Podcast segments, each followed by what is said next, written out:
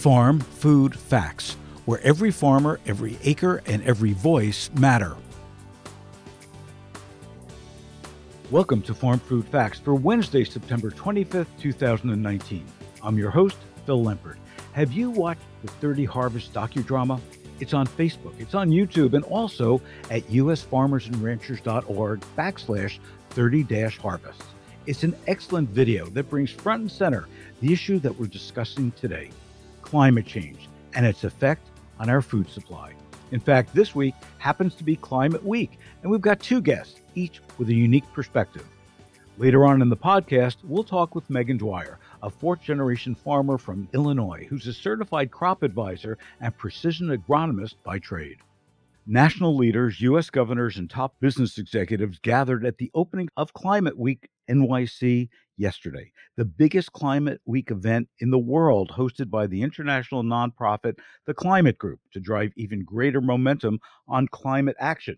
In New York City, there's currently over 350 events that are scheduled to transform New York City into a thriving hub of climate action. With us, we have one of our favorite guests, no question about it, um, John Newton, PhD, who's the chief economist for the American Farm Bureau Federation. John, welcome to Farm Food Facts. Thanks for having me. So, John, let's bring this whole climate week down to the farm. Uh, you just posted an intriguing article um, on the website uh, called Farmers Are Mitigating Climate Change. Partners are needed. Let's talk about how we're going to feed the world 9 billion people in a climate that seems increasingly volatile and extreme, your words, and all eyes are turning to U.S. agriculture, and rightfully so. What do you mean by that? Well, I think there's there's no question that we've seen an increased frequency in, in natural disasters. Uh, Congress has had to address that twice in the past two years with uh, disaster packages. Uh, but I think it's important to acknowledge all the work that farmers and ranchers have been doing uh, for a number of years to increase productivity, to conserve natural resources uh, through a variety of practices, whether it's new technology to grow yields while using less inputs, or the use of, of no-till uh, soil practices, which is now the number one soil practice in the United States. All of those are designed to conserve our natural resources and preserve the environment. The Agriculture Department says that over the last 70 years, U.S. farmers have boosted ag output by 270%, while the use of resources, including land, fertilizers, chemicals, and energy, has remained unchanged. As you point out, this is with floods, droughts, excessive heat, plant diseases. What does the average U.S. farmer have to deal with? when you're seeing this kind of change taking place? Well, it's it's a great success story. Uh, the innovation uh, and practices of U.S. farmers uh, to continually grow crop yields uh, in the face of floods or droughts. Uh, this year is a perfect example. We had historic delays in planting uh, due to record flooding in the Midwest, and yet we're we're likely to see a, a crop that's bounced back somewhat. So the the yield decline, the the crop loss isn't as significant. And so you've seen those productivity gains at the same time. Uh, we're using less labor, we're using less inputs uh, on the farms, and we're doing more with less. And that's why, why we're able to produce 270 times uh, more food today than we did 60 years ago. And that helps to reduce our overall per unit uh, carbon footprint. I want to play devil advocate here for a second. Um, when we see these articles written about sustainability um, and climate change, it it always comes up, you know, back to the farm that, that agriculture um, is really doing um, a, a horrible job. The reality is, according to the EPA, in 2017, agriculture represented only 9% of U.S. greenhouse gas emissions. You rate this far less than the 57% of emissions generated by motor vehicles and electric power generation. So, with this, with the fact that we're only 9%, how come all the headlines keep on pointing to ag as the problem versus motor vehicles and electric power generation? Help me out here. Well, I think what they're really trying to say is that we can be part of the solution. You know, our farmers and ranchers out there uh, can capture carbon uh, by planting trees. The the plants we we grow capture carbon. They take carbon out of the atmosphere.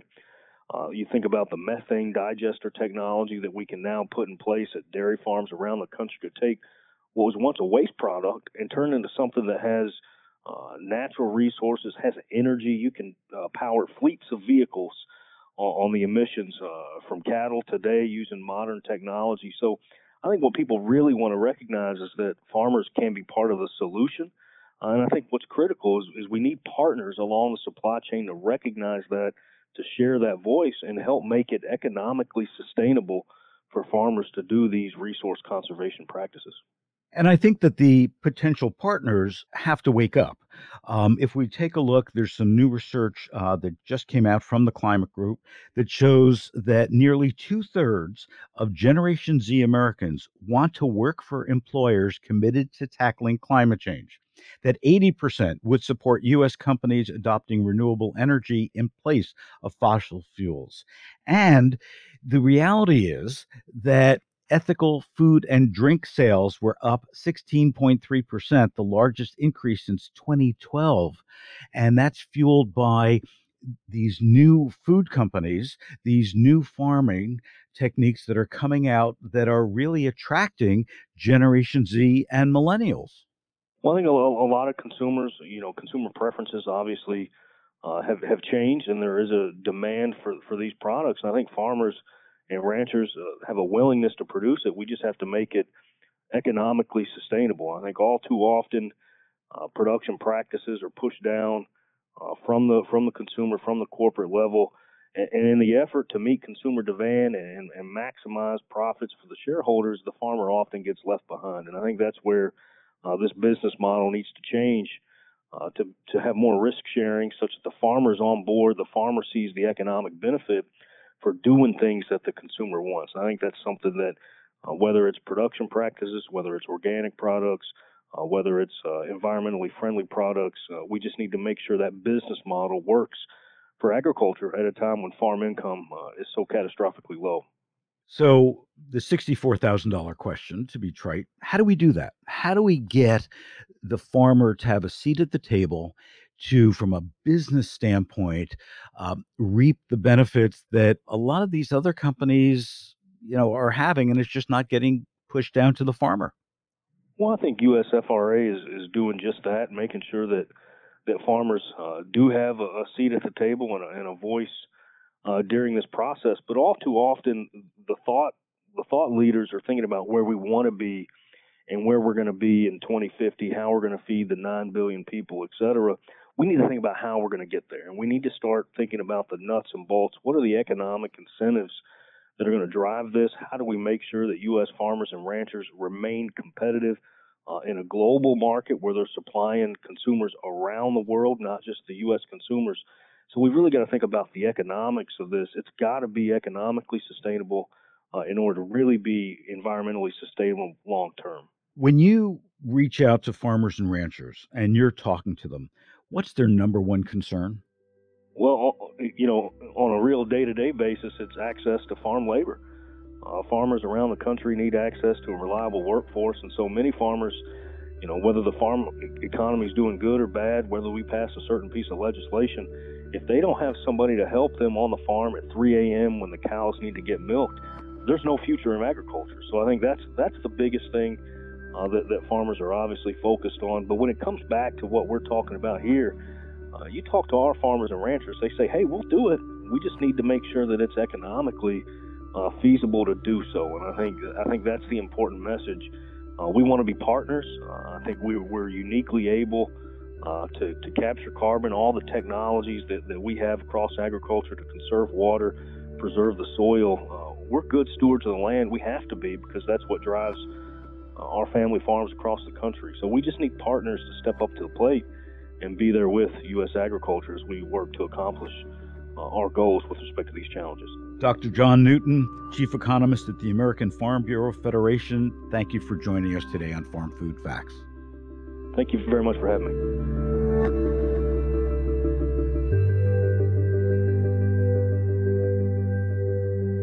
And now for the news you need to know. For climate smart farmers, carbon solution is in the soil. According to E&E News, there's a new agricultural commodity that farmers, food giants, and grassroots groups are all rallying behind. It's carbon. The regenerative agriculture movement is gaining popularity among these groups who believe that soil health and carbon capture can stave off the most damaging effects of climate change on farmers. Food companies are introducing new initiatives to incentivize regenerative agriculture among its farmers. For instance, General Mills has committed to managing 1 million acres of farmland using regenerative practices. And grassroots groups like the American Farmland Trust are broadening their efforts and engaging with farmers about agriculture's role in providing environmental services like carbon capture. The government is getting involved as well.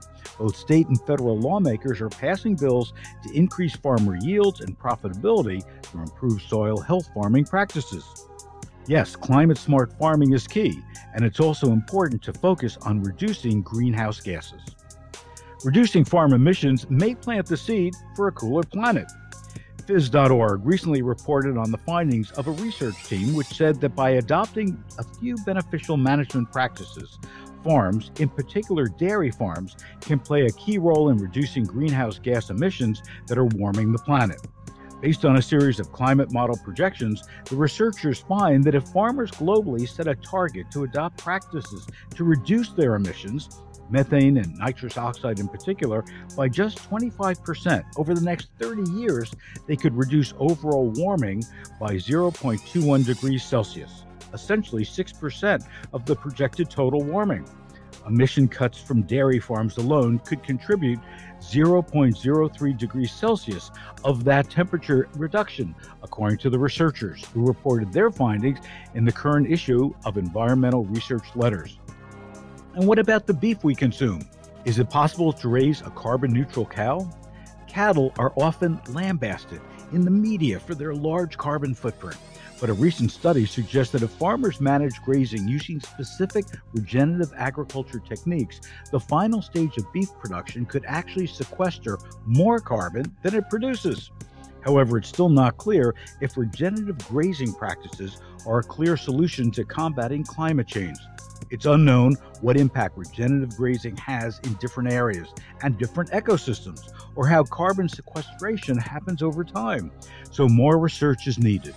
As one environmental scientist states, there certainly seems to be enough evidence to suggest that well managed grazing can sequester a lot of carbon.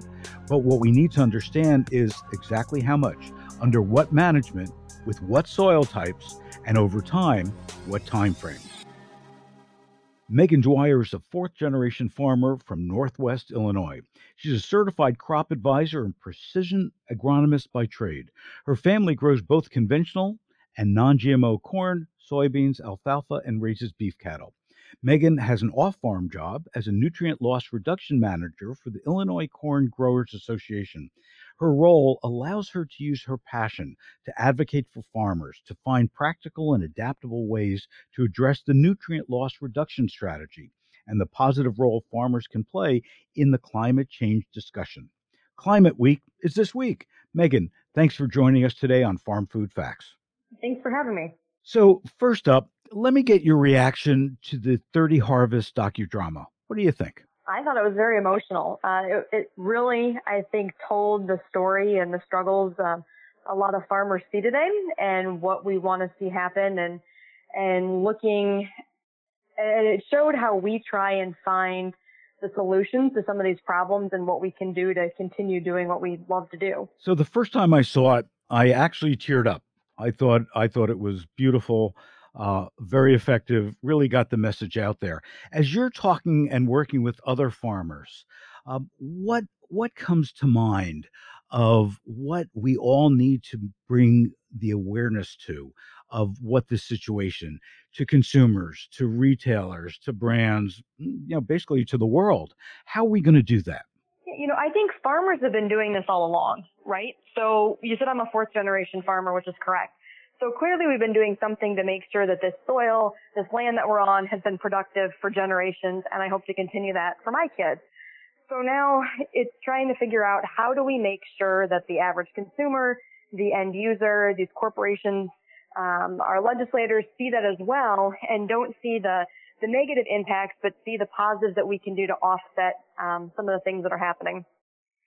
And I think that gives us a real opportunity. And I think we're seeing the other thing. I think we're seeing a change in seeing corporations with their own sustainability goals that are now reaching out to see how they can partner with farmers to use farmers to not only um, help what the farmer's doing, but in turn help their own sustainability goals. So let's talk about consumers and retailers for a moment.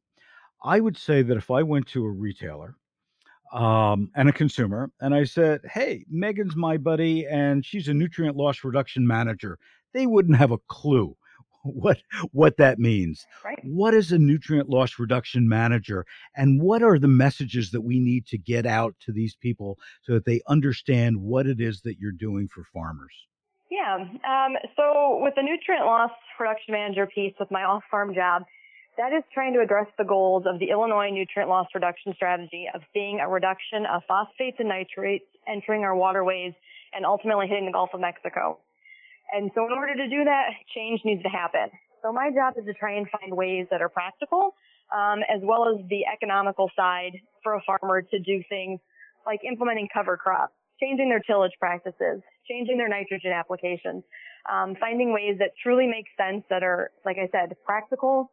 They impact a farmer's bottom line in a positive way, and at the same time, they're creating that positive environmental sustainable impact. My role is a, a CCA and what I do with Ag Authority, the company my husband and I own. So I work with farmers directly and looking at data. So every time you drive across the field, you're collecting data, whether you're planting your seeds, whether you're applying a crop protection product, or you're harvesting at the end of the year.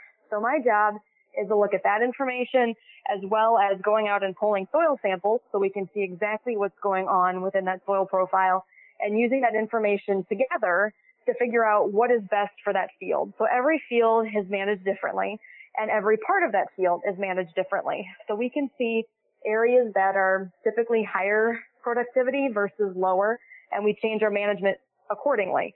So we're ensuring we're only putting the proper nutrients where they need and where they can be most utilized and backing off where they're not. Um, and again, that's that's beneficial to the farmer. We're not spending money where we don't have to, and we're hoping, um, hopefully, increasing the productivity and maximizing that in the areas that can handle it. So, Megan, technology has played a huge role in farming recently, probably over the past five or 10 years. Everything from these automated tractors to being able to, as you point out, um, whether it's irrigate or add, you know, uh, to the soil um, the fuel that it needs to grow in like one inch or two inch squares, which is remarkable. We see the drone technology. I'm, I'm going to ask you to look in your crystal ball. If there was one technology, both as a farmer as well as a nutrient loss reduction manager, that you would wish that you know the, the brilliant people in Silicon Valley could come up with for farming, what would that be? Oh man, that's a really good question. Um, and and money's no object. Money is no object. Um, you know, I think it, the, the unfortunate part is the biggest issue we face that I don't know how technology can help us is with the weather. So we can do everything right with an application of nutrients and timing, but if the weather doesn't cooperate, we can see that all be lost. So finding a way maybe uh, put an umbrella over us at times to ensure that the, the crops have a chance to mm-hmm. take up the nutrients when we need them and there's no risk for loss.